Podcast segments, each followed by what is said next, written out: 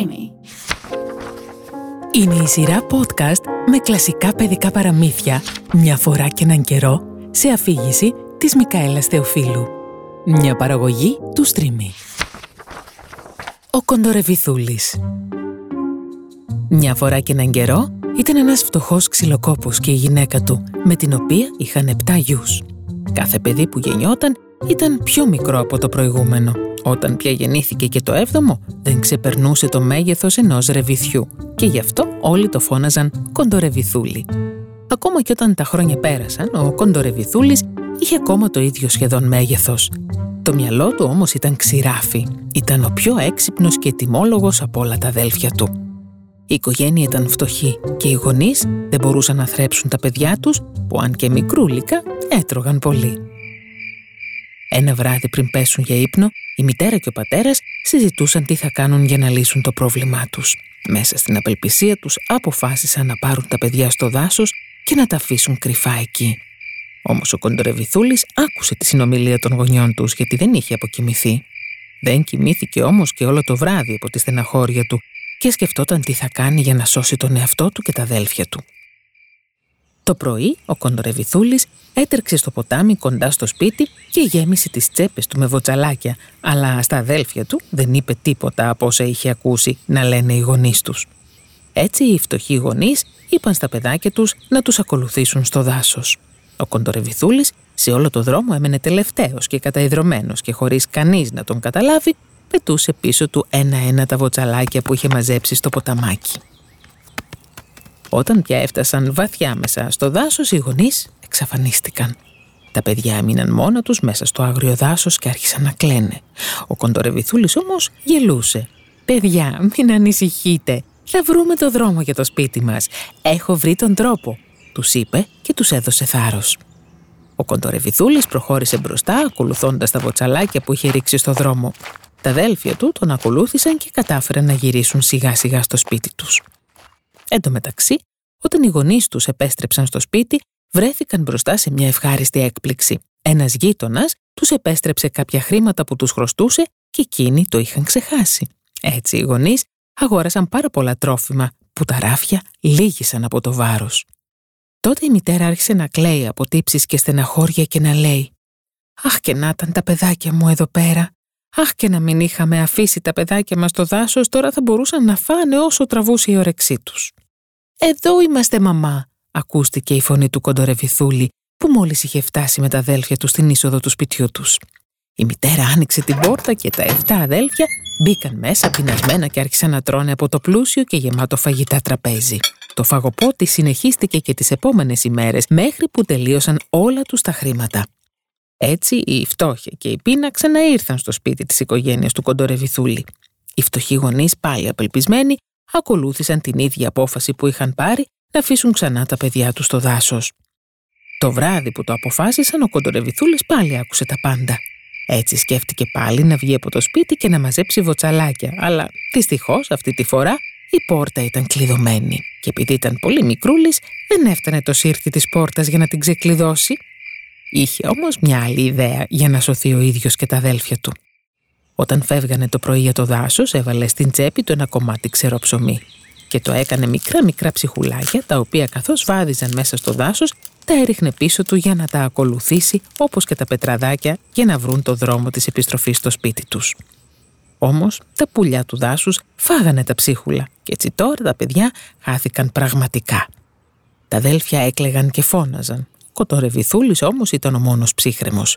Τα επτά αγόρια, τρέμοντας από το φόβο τους, άρχισαν να περπατάνε στο δάσος μέχρι που νύχτωσε. Τελικά κοιμήθηκαν κάτω από ένα δέντρο.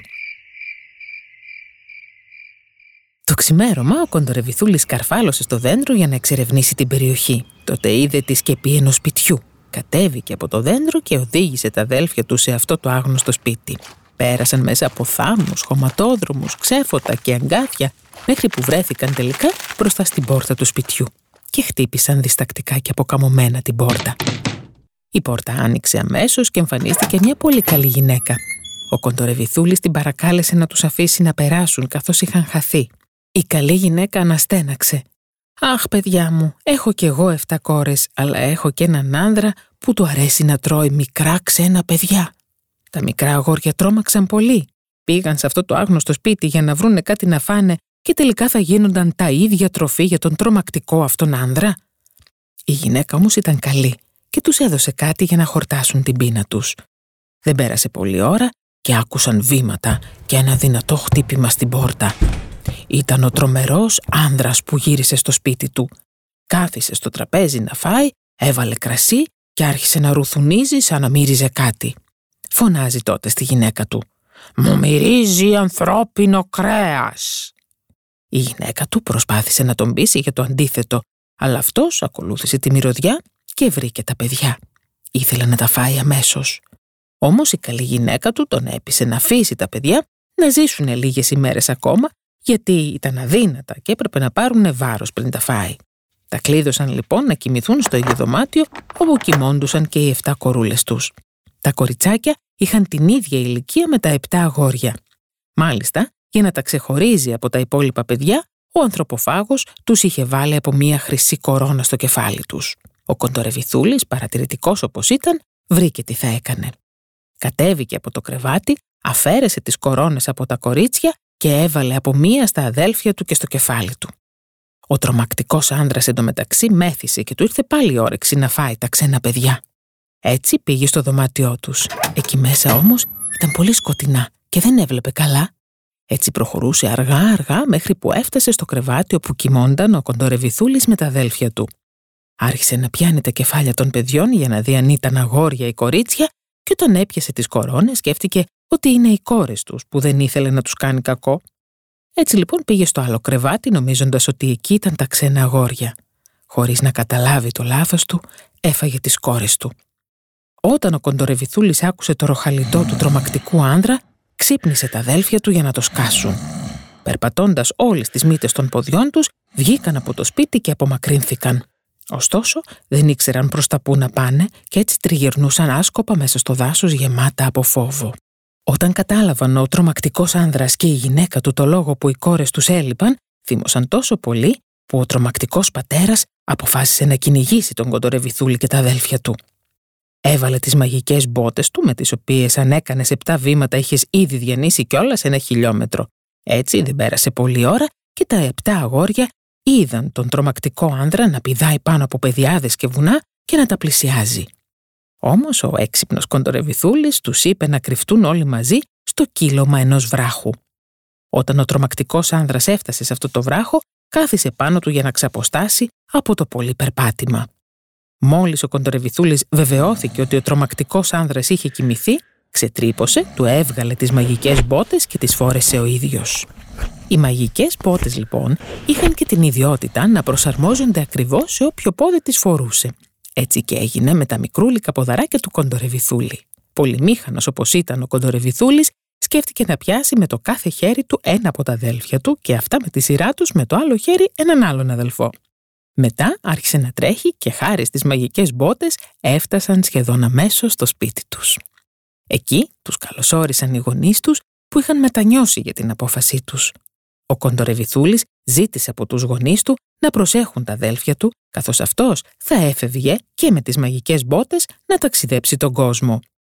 Μετά από μερικά βήματα είχε βρεθεί πάνω σε ένα βουνό και την επόμενη στιγμή είχε εξαφανιστεί τελείως από τον ορίζοντα. Χάρη στις μαγικές μπότες του, ο Κοντορεβιθούλης ήταν πολύ τυχερός. Ταξίδεψε σε μακρινά μέρη, έκανε πολλές δουλειές και κάθε φορά που δεν του άρεσε κάτι, ταξίδευε για αλλού. Κανείς δεν μπόρεσε ποτέ να τον φτάσει, πόσο μάλλον να τον προσπεράσει. Οι περιπέτειες μάλιστα που έζησε ήταν τόσες πολλές που μόνο εκείνος μπορεί να τις περιγράψει όταν πια γεράσει. Έτσι έζησε αυτός καλά και εμείς καλύτερα. Ήταν η σειρά podcast «Μια φορά και έναν καιρό». Μια παραγωγή του Streamy.